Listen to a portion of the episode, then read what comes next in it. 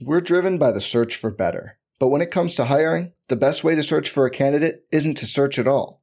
Don't search, match with Indeed. Indeed is your matching and hiring platform with over 350 million global monthly visitors, according to Indeed data, and a matching engine that helps you find quality candidates fast. Leveraging over 140 million qualifications and preferences every day, Indeed's matching engine is constantly learning from your preferences. Join more than 3.5 million businesses worldwide that use Indeed to hire great talent fast. And listeners of this show will get a $75 sponsored job credit to get your jobs more visibility at Indeed.com slash BlueWire. Just go to Indeed.com slash BlueWire right now and support our show by saying you heard about Indeed on this podcast. Indeed.com slash BlueWire. Terms and conditions apply. Need to hire? You need Indeed. This podcast episode is brought to you by Coors Light. These days, everything is go, go, go. It's nonstop hustle all the time. Work, friends, family expect you to be on 24 7.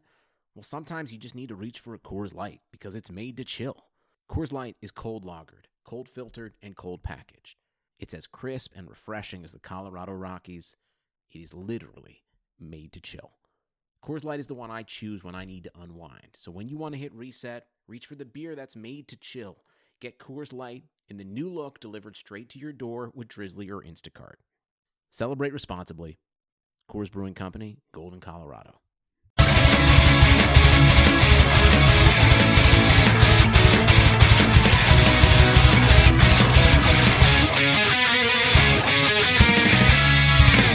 Welcome to another edition of the Dynasty Command Center podcast, home of the biggest edge in Dynasty Fantasy Football.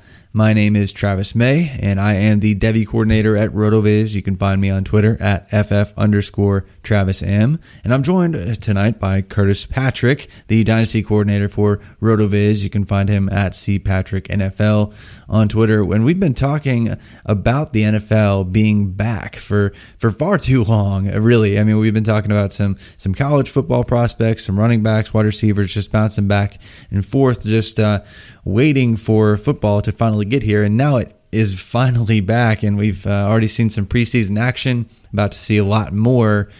But uh, we want to help you guys sift through all the noise that always happens every single year in training camp, every single year in preseason. We get attached to one or two players here or there. There's some hype, whether it's generated at camp or whether it's generated in the third quarter of the, the second preseason game. there's there's always uh, new information this time of year to just help us find value in our dynasty fantasy football leagues. But Curtis, are you are you just ready for football to be back? Because I I don't even know what to do with my hands. don't know, dude. Yeah, I uh I, I, feel like I'm just in the zone right now, man. Um, I feel like it's it's the Zach Galifianakis scene from The Hangover where he's sitting at the table and all the numbers just start coming down in front of us, and, and he can just see it. and I feel like that's where yeah. I'm at with the 2019 season. I think it it's making sense to me. Uh, I'm firing on all cylinders. I feel like I know what's real. I know what's not real. I know which players I like. I know which players I don't like. Um, it's a great spot to be in. I feel like I'm there a little bit earlier uh, this year than I typically am. I t- this is like a third week of August phenomenon that usually hits me. So it might be some sort of delirium from everything we've had going on at DCC and RotoViz Probably. this year. Uh, it could be a little yeah. bit of that, maybe a false sense of security, but uh, really really feeling um, great about the the preseason and um, the the camp news and the, the exciting rookie class that's coming in and, and what's happening with their roles. So um, yeah, I, I, am football is here. I mean, it's not that I'm ready for it. It, it, it is here. We we've had a preseason game. We've got yeah. a whole slate of them this weekend. So uh, great great time of year. It's like uh, Christmas Eve. Oh yeah, definitely, and I, I, can't wait to just dive into uh, the training camp special. Uh, but first, I wanted to just talk about the Devy Player of the Week uh, because we actually might be talking about a couple of his former teammates uh, on this episode. So I want to talk about a guy that is not getting much love in uh, Devy uh, circles, or really.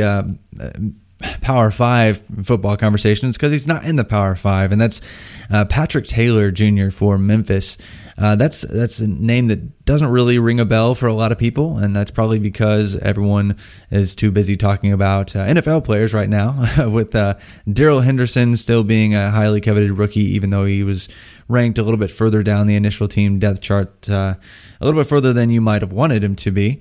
Uh, and then Tony Pollard, uh, also former teammate of Patrick Taylor, uh, playing for Memphis last year, but he's got a prime opportunity to show his stuff. He's about six foot three, two twenty. I mean, he's got feature back size. He might be a little bit too tall but he's coming off a season where he scored 16 touchdowns, over 1,100 yards on the ground, and uh, caught almost 20 balls. And obviously, he was playing second fiddle to uh, Darrell Henderson, who ended up being a third round pick. Uh, but that was that's 1,900 yards gone, 200 attempts, over 200 attempts gone. Uh, somebody's going to have to fill that opportunity. Plus Tony Pollard, who was actually a ball carrier slash receiver slash returner for uh, the Memphis Tigers last year too. So really, 290 carries between Pollard and Henderson need to be replaced.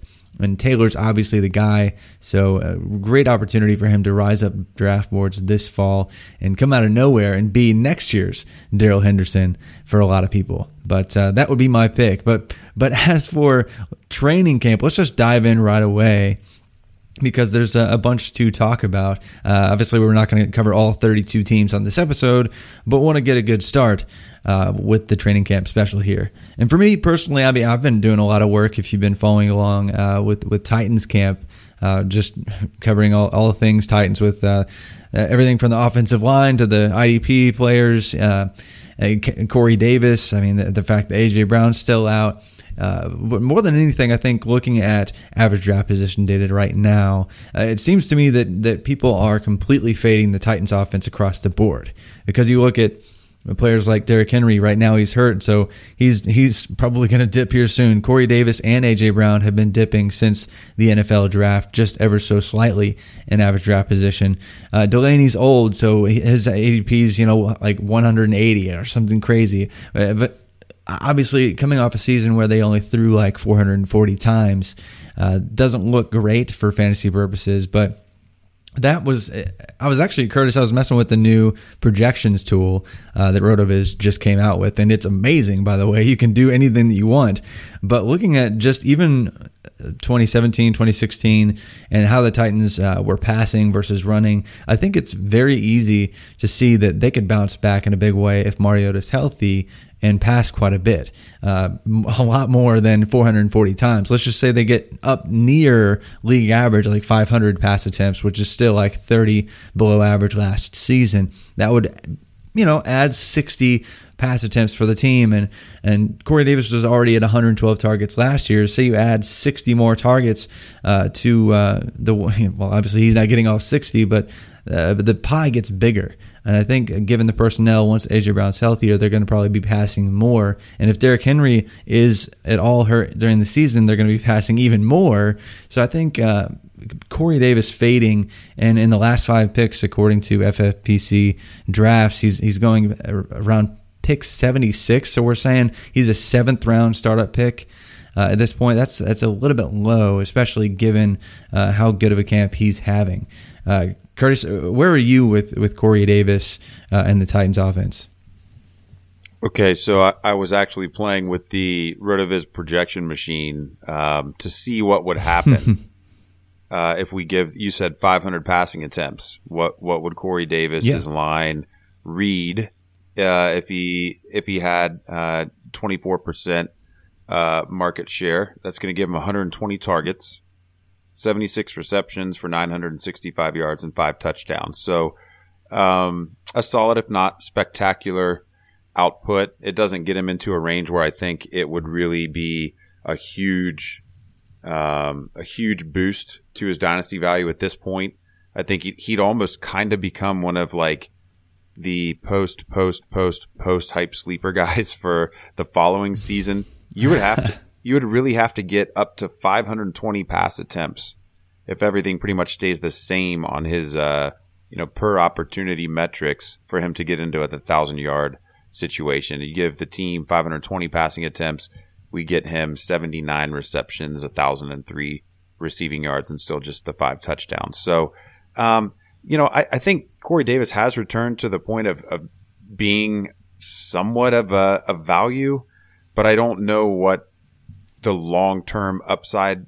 Like, I don't think he has great long term upside there unless you just think AJ Brown is a better player. Like, I just don't think that this offense can support two pass catchers the way that we would want them to in, in fantasy at the wide receiver position um, until Delanie Walker just flat out goes away or they get a new OC that wasn't a former tight end position coach uh, that wants to ram the ball down hmm. everyone's throat with Derrick Henry. So I, I, Davis, he's not like a buy for me. You know, if somebody was really looking to unload him and, and just wanted, I don't know, a pair of seconds or something like that, or like a, a, a first, and they're going to give me a second with Corey Davis. Those are the types of things maybe that I I would think about in the right team context. But um, I, I'm not excited about him. But I didn't watch him run around in shorts all week like you did. yeah, obviously it helps uh, playing in shorts and pads. Uh, you can look a little bit uh, better at times, but he's just on a different level than he's ever been this season, and, and it's exciting. Well, that's, that's, definitely got really my uh, that's got my interest piqued. If if you're saying he looks different, you've been there at camp year in and year out. I mean that matters to me. I mean you're my you're my podcast partner. I'm going to take your word for some of this stuff. so I'm going to have to look a little bit uh, at, where I've got them, but I, I'm not going to get crazy um, with this, but may, maybe I'm just going to leave a little room in there to, to watch with a critical eye here uh, the rest of the month. Fair enough. Fair enough. Well, uh, so so that people actually stick with us, we can move on from the Titans because I don't think anyone cares about the Titans outside of the Middle of Tennessee.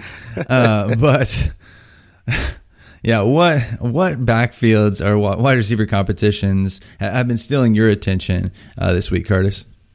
Well, I think the one that's highly actionable for dynasty purposes is is the Redskins. I mean, all we hear out of Washington is Terry McLaurin, Terry McLaurin, Terry McLaurin.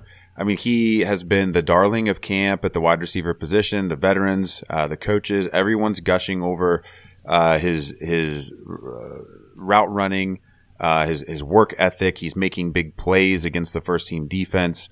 Uh, it's not just with Dwayne Haskins. I mean, I think a lot of people want to make that connection that the rookies uh, from Columbus end up on the same NFL team, and maybe the, the chemistry would be something uh, that would be a reason to target Terry McLaurin. But he's doing it with uh, Colt McCoy and the other uh, quarterbacks there as well.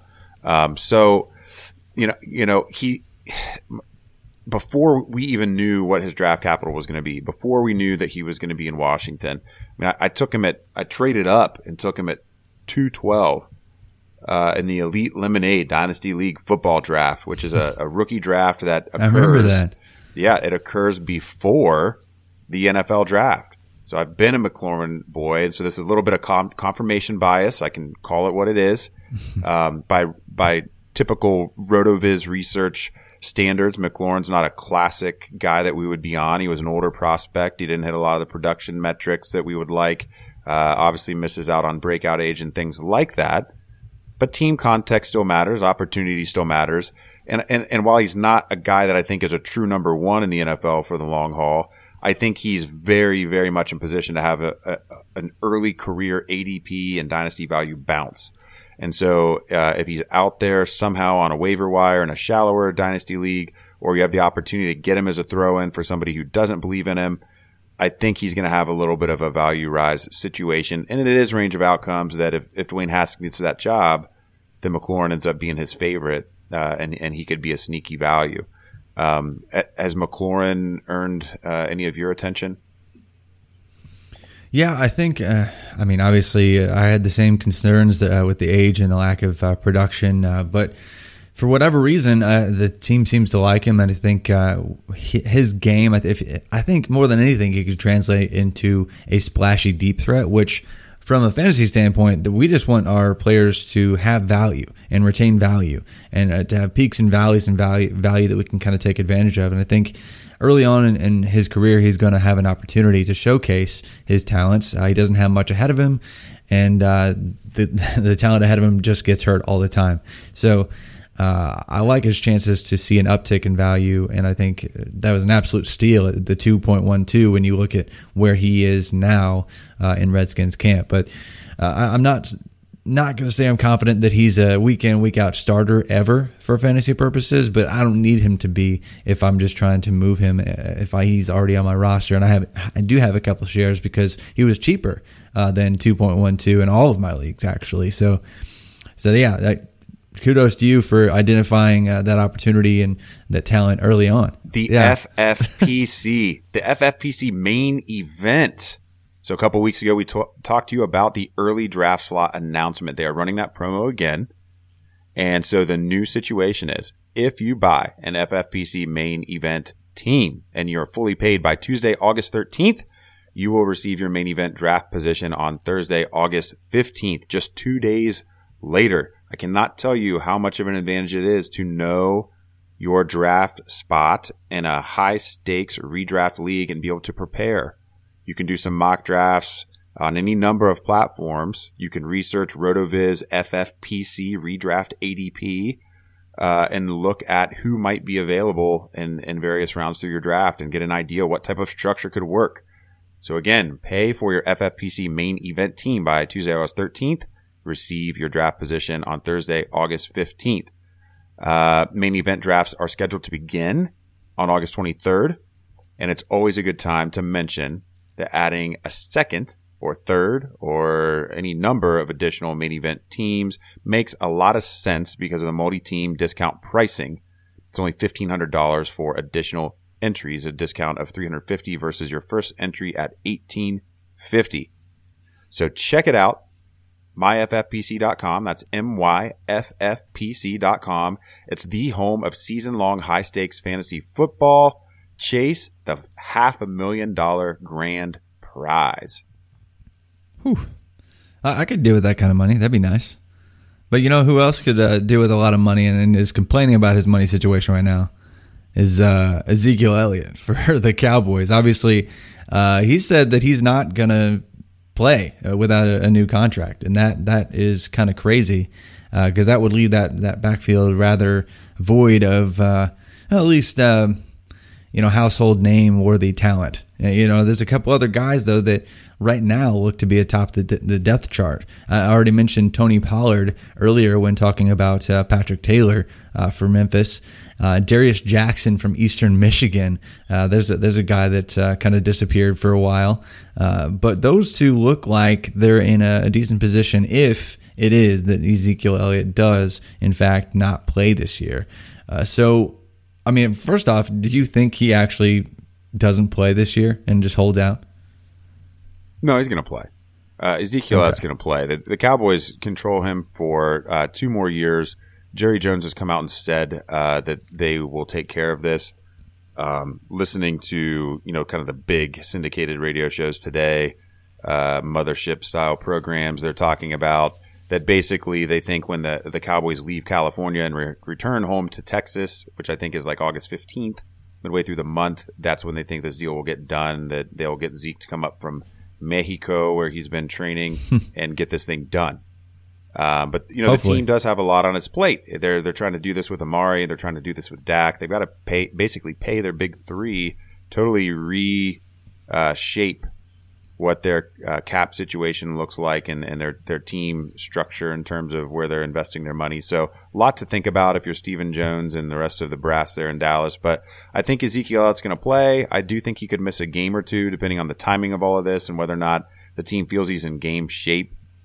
Mm-hmm. I think that the biggest thing here is um, there was already a little bit of a sneaky reason to be on somebody else having a secondary role uh, before any of this happened.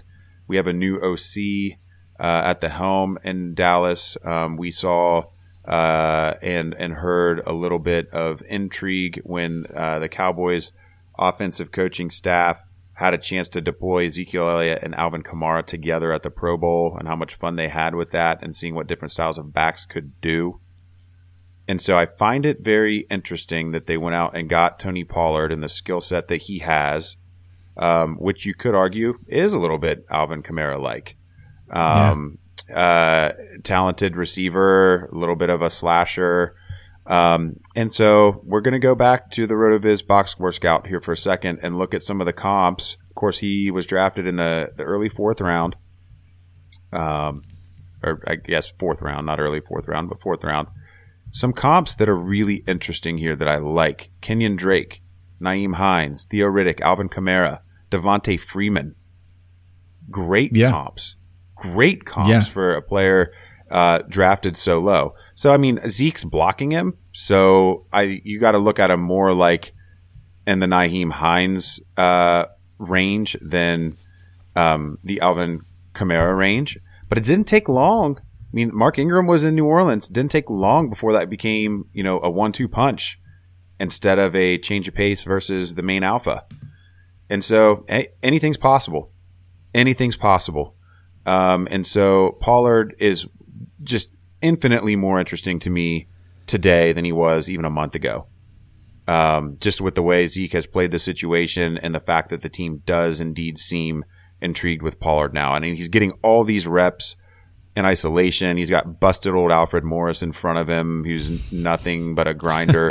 I mean, so so if Zeke does miss any games, you know, Pollard getting all these reps and getting a chance to produce in, in meaningful snaps in, in, in September, um, I, I think there's a chance here that he could become a guy that was essentially ignored all offseason by most um, most dynasty analysts. There was really nobody talking about Tony Pollard, even though he got the mid round draft pedigree, just because of where he landed. Everyone just has presumed that Zeke is the one of the the last. He's like the last dinosaur. He's like one of the last true bell cow backs out there, and he's just going to keep hanging on. And that might not be the case. I mean, there might be room for somebody else to come in here and get 100 to 150 touches uh, in an offense that wants to generally keep games slower. So, very interesting situation with Tony Pollard for sure. Yeah, uh, that would be the most interesting piece for me too. I just think it was funny a couple years back when people were pumping uh, Darius Jackson to see his name pop pop up again. He's been around for a bit now, but but yeah, Tony Pollard's the guy to own. I think uh, he's already kind of jumped up and should be drafted in every rookie draft if you're somehow not done with that at this point. Uh, but So moving off di- of the uh, Well, I'm let's sorry? let's not move off. Let's not move off the Cowboys just quite yet. I want to mention one other guy for the deeper dynasty for the deeper dynasty situation. So let's, Let's say if let's say, let's say Zeke does sit out this year, and the Cowboys do have to go with the one-two punch. All of a sudden, Mike Weber is on the radar. I think that Yeah. Weber would Weber would probably be uh, the pseudo Zeke in terms of the, what the role would be. Uh, with Pollard maybe getting even more of the receiving work than he would in, in a timeshare with Zeke, just because he, he has that much of an advantage versus Weber in that category. But Weber in leagues where you're rostering 25 plus players, 28 plus players, or if you can protect rookies on taxi, uh, interesting. I mean, he's a well-rounded guy, um, reasonably athletic, sub four five forty, over two hundred uh, pounds. Um, nothing really to hate about his profile. No big holes. I'm, I don't just don't think he's elite at anything. Um, Yeah. What What did you think of, of Weber? You followed him uh, in Devy for several years. Yeah, and a lot of people had him pretty high in Devy rankings for quite some time, uh, really up until the last year uh, when Dobbins kind of started going off. Um, I, if it weren't for Dobbins, I think Weber could have been drafted higher. I think he could have had a better finish to his collegiate career, and we'd be talking about him in a different light in a different backfield. But yeah, I think if he's given an opportunity uh, in some kind of committee situation, he's shown that he can more than succeed in that type of role. So I think he could be that pseudo Zeke type uh, if he's actually called upon. But I'm I'm not I've not found myself investing in him a- at all. Besides like uh, post draft uh, draft waiver ads uh, and and you know like you said kind of protected taxi situations. But it's a possibility. But uh, moving on now from the uh, Cowboys to the 49ers, uh, the wide receiver situation there looks like it's kind of open uh, completely.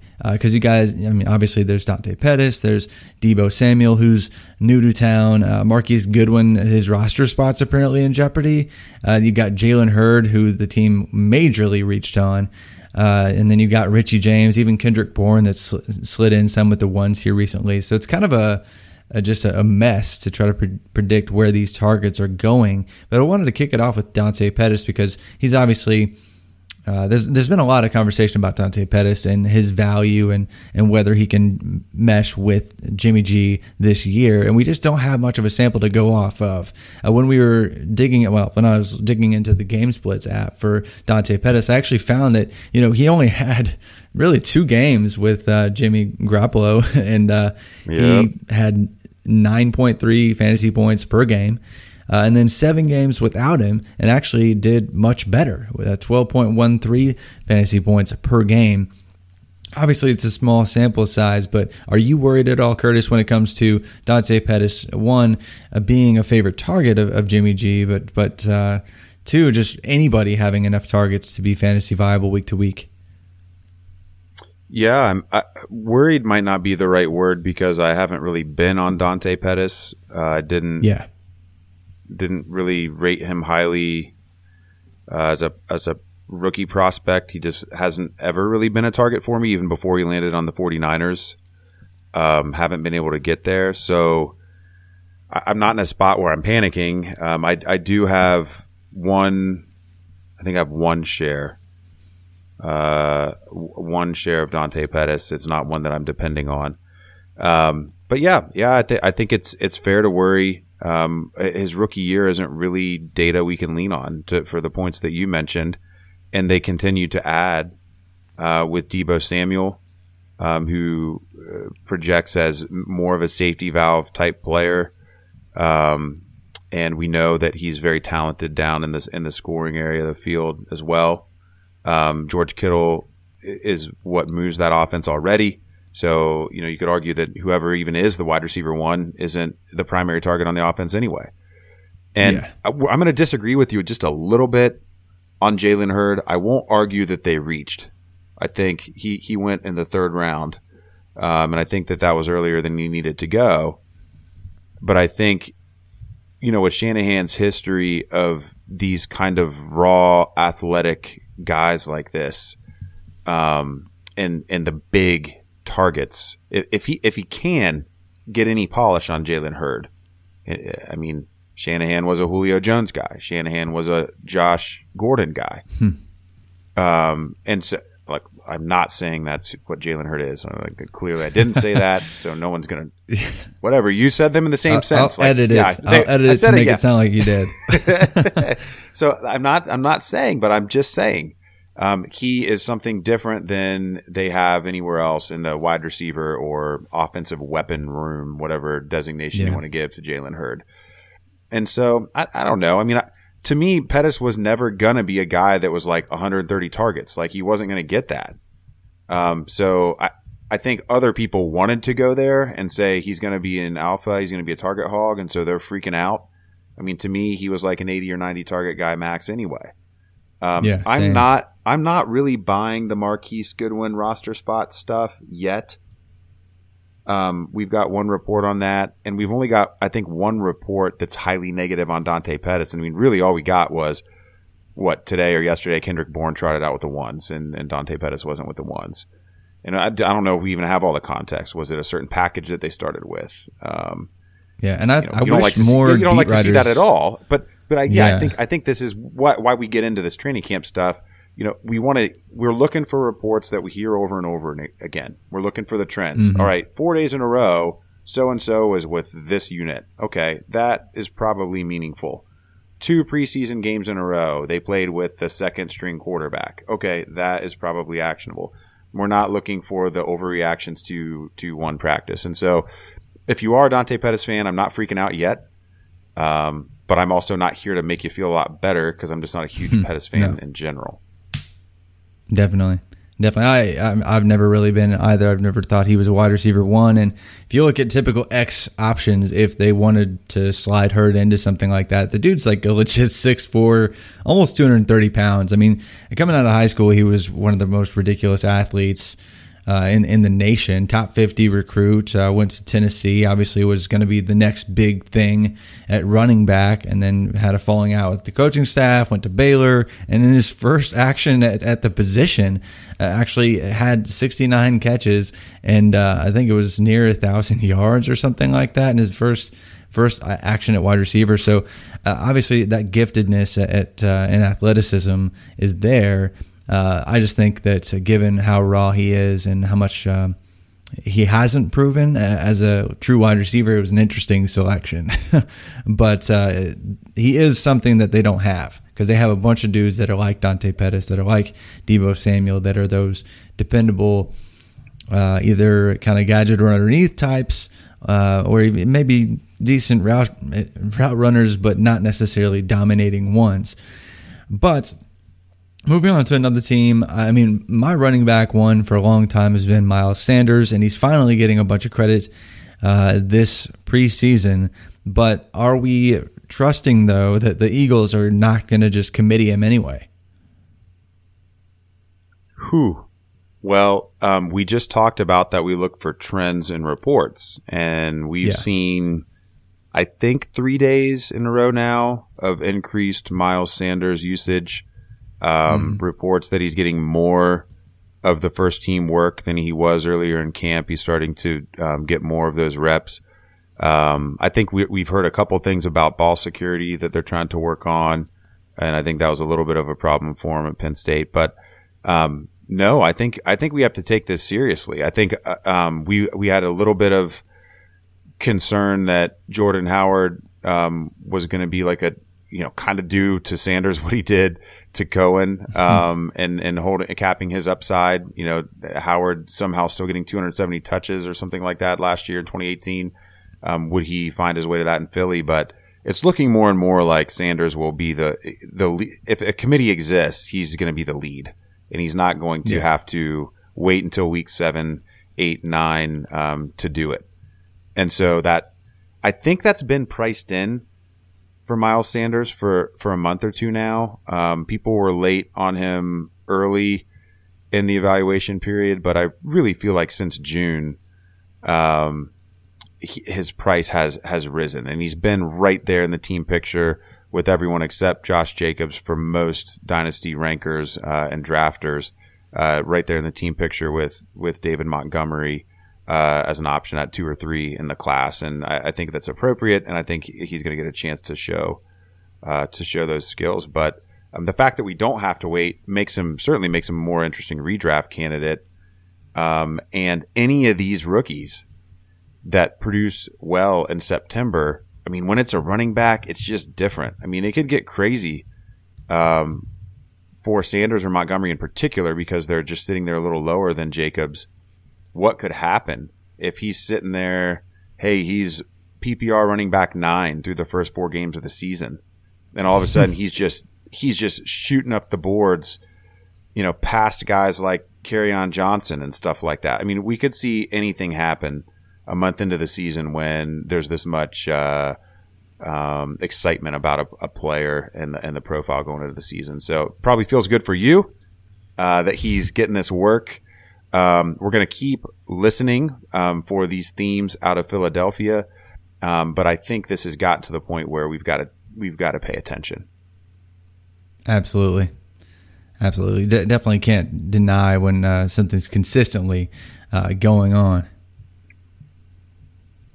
Okay, well, before we get into uh, just a couple more camp situations, let's talk a little bit about Yahoo Best Ball. Yahoo Fantasy has introduced their newest version of the fantasy football game.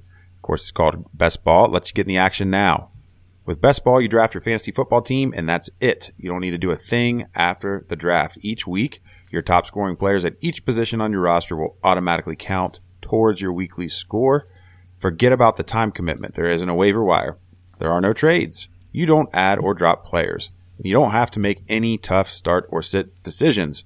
Everyone can start, everyone can sit. It's a automatically calculated lineup. Focus on the best part of fantasy football. It's the draft. Uh, can't get enough of fantasy football.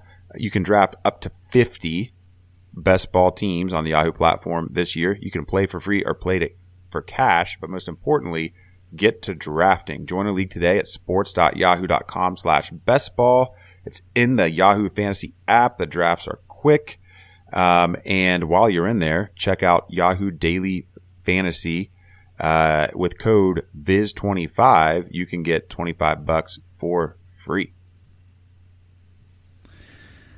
I, awesome. Another uh, solid deal right there to take advantage of. But uh, speaking of back to kind of the, the, theme of paying attention to things that are consistently happening over more than one practice, uh, we're not really seeing, uh, well, we haven't had the chance to see that with Damien Williams. Uh, and the Carlos Hyde situation in Kansas City. Obviously, Damien Williams and his price has, has kind of skyrocketed uh, since the end of last offseason or last season. Uh, but now, I mean, obviously that uh, Carlos Hyde is there as well as a couple other interesting long shot guys. Um, even today, Carlos Hyde was getting reps with the ones, even though Damien Williams was back. And Damien Williams, of course, got some reps uh, with the ones again once they got to the goal line situations and things like that. I think it just looks like they're easing Damien Williams back in, uh, coming off of a uh, some kind of injury that, that, you know they don't want to re-injure him um, before the season. I, when would you start to worry, or or do you even care again with Damien Williams? because uh, you I don't think you were very high on, on Damien Williams at all. But um, when would you start to worry if uh, we continue to see Carlos Hyde with the ones?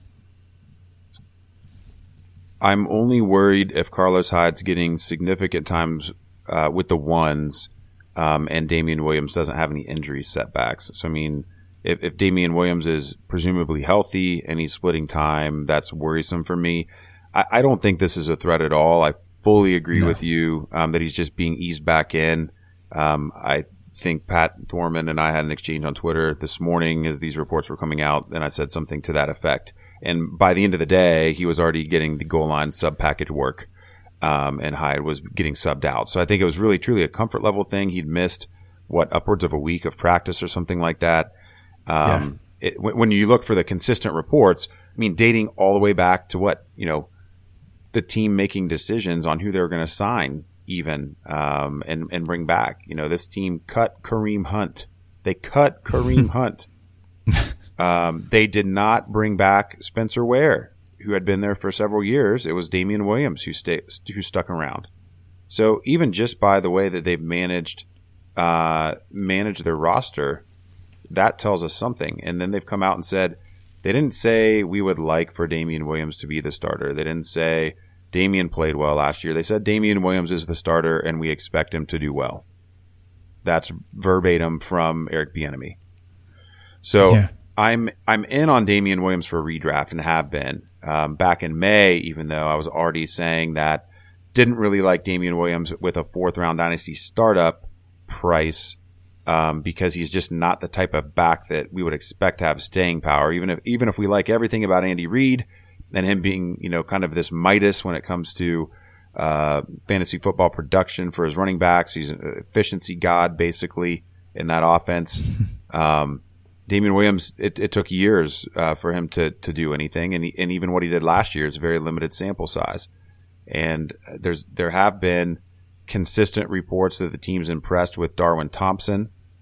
Um, and, you know, Carlos Hyde uh, reportedly looked solid, if not spectacular, uh, spelling Damien Williams. Um, uh, one of our new uh, analysts at, at RotoViz, FF Ball Blast, Kate Magdziuk, um, wrote an article, a redraft article on, on Damien Williams and basically saying – um, you know, the, the Chiefs offense is just going to be good for all players. So, okay, hmm. sure, Damien Williams looked good last year, but pretty much anyone would. And I think that's a, that's a fair point. It's like a commonsensical point. Uh, you got Patrick Mahomes, you got Travis Kelce, you got Tyreek Hill, you got Andy Reid. You could probably put most people back there and they'd look okay. So I think that's fair. And, and I think that principle, you can just a- apply that to the dynasty situation here. When, at the time that I wrote that article, Damien Williams had an ADP of 47.5 so he's the end of the fourth round, and he was my fade target of the four, fourth round. The way that article worked is I went through the first eight rounds of startup drafts and said, you know, here's my most avoidable player in each round. And he was there at 47.5. So even at the end of the round, I didn't like him.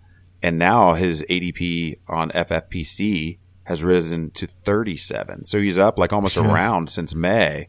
So he's yeah. even more of a fade in dynasty startups for me now um, that we've seen some other people at least look decent spelling him this season. But I'm still very much in on him for for redraft purposes, and I think he's in certainly in the team picture at the end of round two for redraft.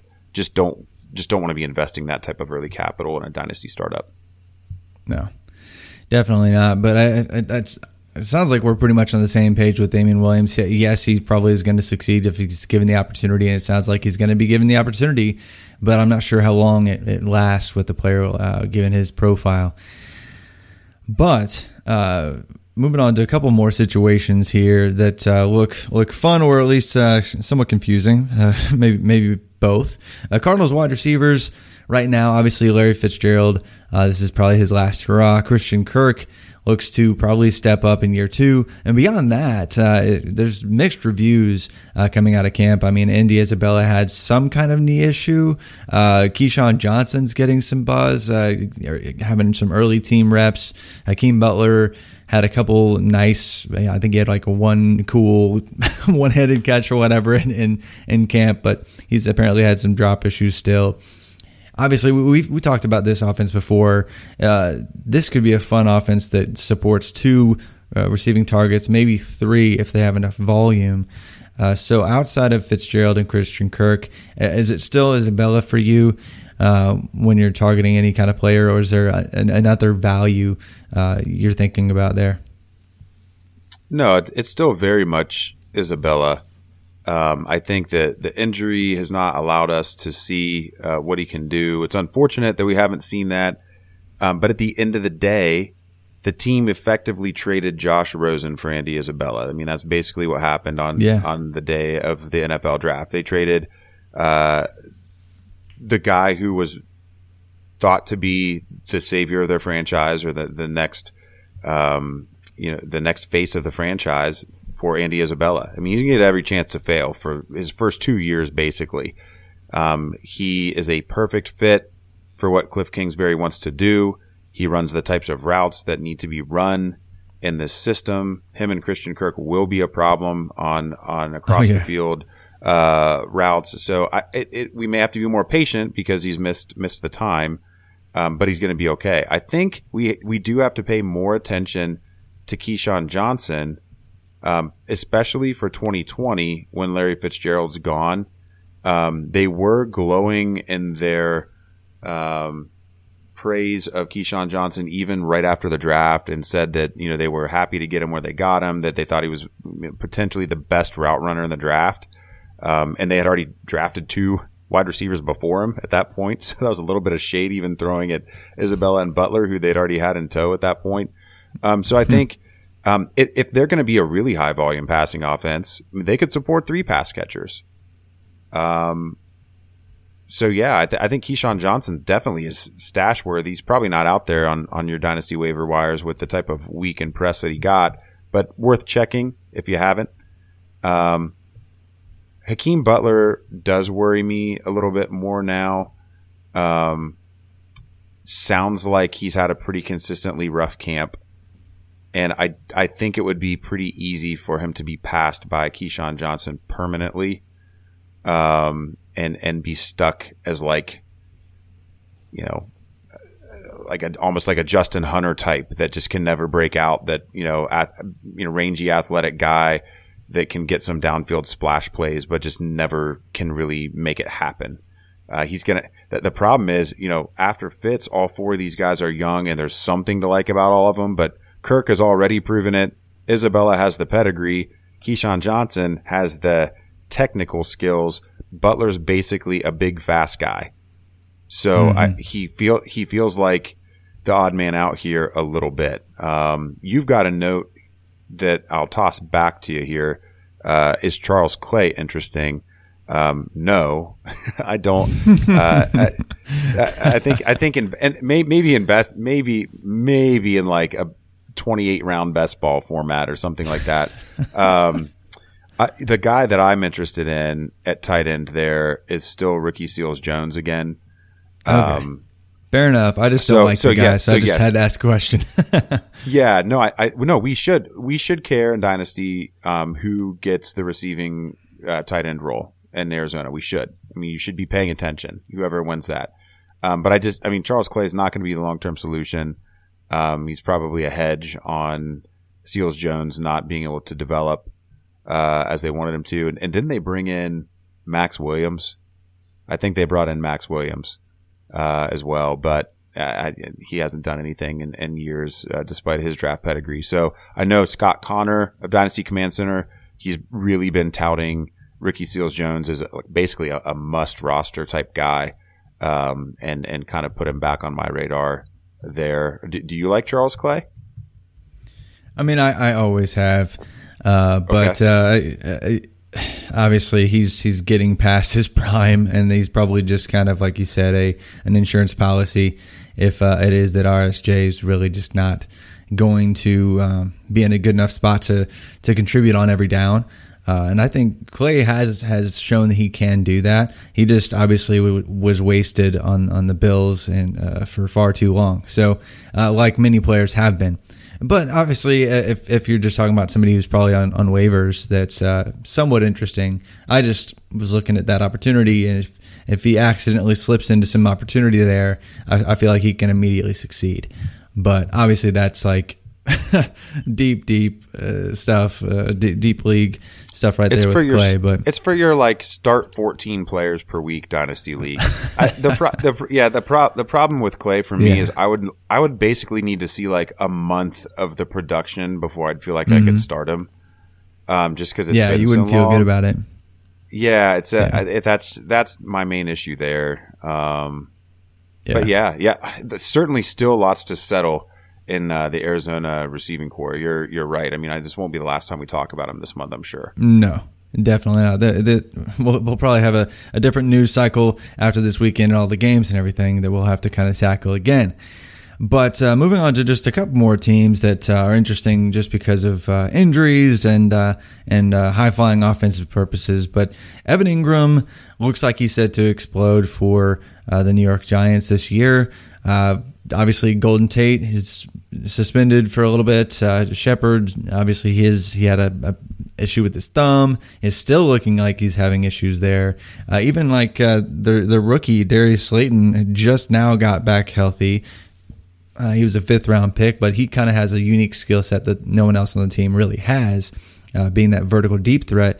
Uh, there's a lot still going on and a lot of targets to be had. Obviously, OBJ left 124 targets last year, um, and really other players outside of those guys presented about another 60 targets. So we're looking uh, over 160, 70, 100, over 180 uh, available targets to kind of split between Shepard, Engram, and uh, Tate and whoever else they kind of fill in the blanks with or early on in the season.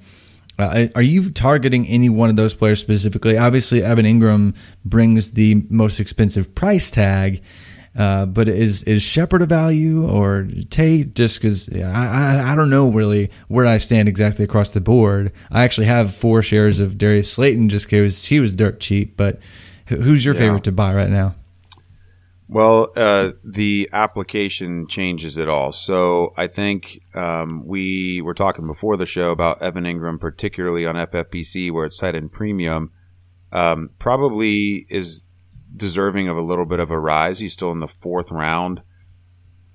Man, it, it it's hard to not see him like like how does he not get eight targets a game? Yeah, like it's yeah, just I like I, I just feel, wouldn't happen yeah, it's just like it's hard to see him not smashing, uh, especially the first month of the season when Tate's suspended. Uh, they're just going to be really challenged um, for for weapons, if, especially if Shepard's not fully healed. So, um, In- Engram, if you can find a little bit of a discount on him, um, this could be the last time you get a chance to buy him. yeah. One, one, the, once once dynasty tight ends fully break out, you really can't buy them it like becomes cost prohibitive and you just try try to find the next one. So might have a slight window that hasn't slammed shut yet there on him. I think he is a target. Um, Golden Tate. If, if if he's a throw in in in an offer that comes your way, great. Um, especially if you're a contender, he's going to be devalued because he's not giving you anything in September. Um, and you know, I, I, think the way the New York Giants offense is going to run, at least until Jan, Daniel Jones takes over, is basically going to be Eli Manning dinking and dunking to all these guys who rack up the YAC. And Golden Tate fits that mold even more so than Sterling Shepard. Golden Tate's like an all-time great uh, YAC wide receiver. and so I think for people that can be patient or can get by that first month without him, he could come and really be a boost in your flex spot. Um, you don't want to go out and make an offer specifically for him because then you've shown your hand and you're going to pay uh, above fair market for him. But if you can get him added into a deal, great. Sterling Shepard, um, I would value him similarly to Tate, um, but just with slightly lower single season upside at this point because I do think like by by playing style and by his function in the offense, he's just not going to be a wide receiver one. Like he he belongs as um, like an average level wide receiver two. That's where he really needs to be. Um, and I, I did draft a share of him. I want to say I got like an 11th round share of him in a startup um, this offseason that I feel pretty good about, like as a wide receiver five, I think, on that team. So I'm, I'm pretty happy about that. That's about how I'd value him. Um, I don't have any Darius Slayton. Um, you you were talking about him way even back uh, last winter, and so I, he's just not a guy I ended up with because there was you know he, I think he was even outside our top fifty, um, but certainly somebody that we had at least talked about. Um, so, uh, but I, I don't have any of them, and, and don't really have a take. I, I think when Tate and Shepard are are healthy, uh, they're clearly in front of Slayton. Engram is going to be a top target on the team, and, and Barkley is probably the favorite to lead the team in targets. So uh, for Slayton for me would be wide receiver five on a probably what's a bad offense. Yeah, and, and that's and that's fine. I, I just he was basically free, uh, just intriguing given uh, he fits a, a, role there that they don't have. But yeah, I'd yeah. say Engram. I, I, definitely agree that um, he's about priced out, but uh, you might as well fish around, especially in, if you're in some kind of premium situation and his value is not maxed that, uh, there just yet. But going to close out with just one more team that has an intriguing tight end in the Buccaneers. Uh, Chris Godwin and obviously OJ Howard uh, have been the focal point of a lot of discussion um, really just a bunch of, of, hype for both players. But obviously, they still have Mike Evans. Uh, he's probably going to garner a few targets this year as the lead option. Uh, I saw some really bad takes a while back with Chris Godwin potentially overtaking Evans somehow. Uh, I won't even pull those names out because that's just not worth it. But um, Chris Godwin and OJ Howard, though, actually performed uh, in the past couple seasons worse uh, with Winston than without him uh, from a fantasy output uh, perspective. Uh, both of them seeing about three, three and a half more fantasy points per game uh, without Winston at the helm. So, are you at all concerned that people are probably pricing them out a little bit too early? Well, first, um, what you're kind of doing there is giving an unknowing hat tip to the goat Ryan Fitzpatrick. What we're saying is that Ryan Fitzpatrick yeah. helped Chris He's... Godwin and OJ Howard uh, to some of their best games, um, uh, especially last year. And so, you know, we can't we can't ignore that. But um, can so, I just say I, I, I, had somebody ask me who the best Titans uh, quarterback was in history, and um, my initial response was uh, Ryan Fitzpatrick. for, for the Buccaneers. Yeah, so you, yeah, you don't they, like no. cream. Yeah, you don't like creamsicle Steve Young or Vinny Testaverde. We're gonna we're gonna go with no. early 2018 yeah. Ryan Fitzpatrick. I like it. Yeah, yeah, that's oh, obviously man. a joke, but Brad Johnson. Um, okay, so okay, we talk we talk about. Let's go back to themes. Um, since Bruce Arians arrived, uh, they've basically been gushing about Chris Godwin. They haven't shut up to they haven't shut up about Chris Godwin. Um, I would be shocked if his role didn't grow. Now, whether or not he's gonna, I, I don't think he's gonna overtake Mike Evans. I don't think that um, that's gonna happen. Mike Evans is is truly on the elite level, um, and is probably something more of a, a downfield weapon, um, even than we'll see from Godwin. Sounds like Godwin maybe will be more of a move receiver um, and, and play a little bit of a different role and, and therefore not be taking some of those high value downfield targets from Mike Evans. But um, I, OJ Howard's tougher for me. So I, I, will say this. I think Godwin's press is probably warranted. I'm not paying what he's currently going for. I, I, that ship has sailed, and I didn't end, end up buying any uh, when he was on his way up. OJ Howard's more problematic because I how much volume is there going to be? Um, and if if Godwin and Evans are really going to like both be top 24 receivers, which is what a lot of people would have you believe, that you know, maybe mm-hmm. they're going to have a wide receiver one and a wide receiver two on the same team. If you think OJ Howard is going to be a top five tight end, then you should be sprinting to buy every share of Jameis Winston that you can. Because the, the, like these guys can't all smash without Winston rebounding. Ryan McDowell had a really interesting uh, tweet today that basically showed I think every year since Winston became a starter, he's had a worse fantasy finish. Uh, and he was pressed by a couple followers on, you know, what did he think would happen this year? And he did say that he thought Jameis Winston would bounce back. And I, I think it would be unlikely that Jameis Winston wouldn't improve to some degree versus his performance, especially over the last two years. Bruce Arians has pretty much had productive quarterback play wherever he's gone. Um, and Byron Leftwich has really gotten a lot out of his quarterbacks and has looked to be a very competent offensive coordinator, uh, play caller when given the, the chance in small sample sizes. So I, I guess I'm like hesitantly bullish on the Buccaneers offense. Um, but I can't, I can't pay the OJ Howard price. Like I feel like he's going to be like the De- DeSean Jackson of tight ends. Like if you don't get the big touchdown, like he he is going to score eight PPR. Um, so it's he's going he's going too high for what he actually is. Like I feel like he should be for this year. Uh, it's hard for me to rate him above like Van, the Vance McDonald's of the world uh, for this year because oh. he's not going to have that type of he's not going to have that type of target volume. Yeah, I mean Vance Vance McDonald should get like thirty targets more than OJ Howard. I mean, he's probably going to get an extra two targets a game. But I mean, even like on a look forward basis, like there's a tier break after Evan Engram before OJ Howard for me, and and it's it's all based on the volume. The, the floor is so much different for these players. I think um, you, you kind of tipped your hand with Godwin, but where are you on Howard? With Howard, I, I, I, do believe in his uh, ability and his athleticism and his uh, his role uh, to score uh, this year. I think he's going to have a, a decent uh, touchdown number this year, but I think you're right. Week to week, I'm not sure that he gives you a, a, a lock for uh, that advantage positionally uh, over just uh, whoever you're streaming at tight end, just because we've seen so many different tight end ones all the time. Uh, so yeah, I, I, it, for me, it's like I, am fading tight end generally unless I have one of the top, top, top options.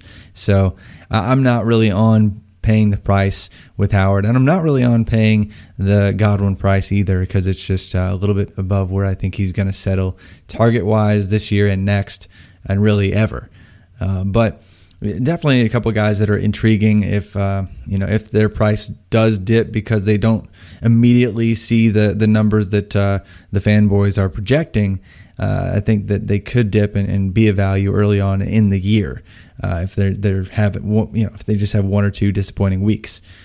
But that's that's about all that uh, we have time for uh, on this week's episode. We'll have plenty more camp discussion and uh, value fluctuation talk, I'm sure, as the preseason progresses. Uh, but uh, definitely check out again. We always say this, but it's a great community of awesome people. Check out the premium Slack uh, at dynastycommandcenter.com. More and more people hopping in there every day. I, I just love seeing the discussion. A lot of people uh, uh just hop in and observe for a couple days, and then they'll kind of throw uh, their trades here and there, their their league questions. There's just a channel for every single purpose that you could uh, want for dynasty purposes. But uh, thanks again for joining us uh, for another Dynasty Command Center podcast. Again, you can find Curtis on Twitter at cpatricknfl. I'm Travis May at ff underscore Travis M. And uh, hope, hope to uh, just reach out and get to know uh, all you guys on uh, the, the premium Slack here soon, or just finding us on Twitter in the near future. But until next time, keep living that dynasty life.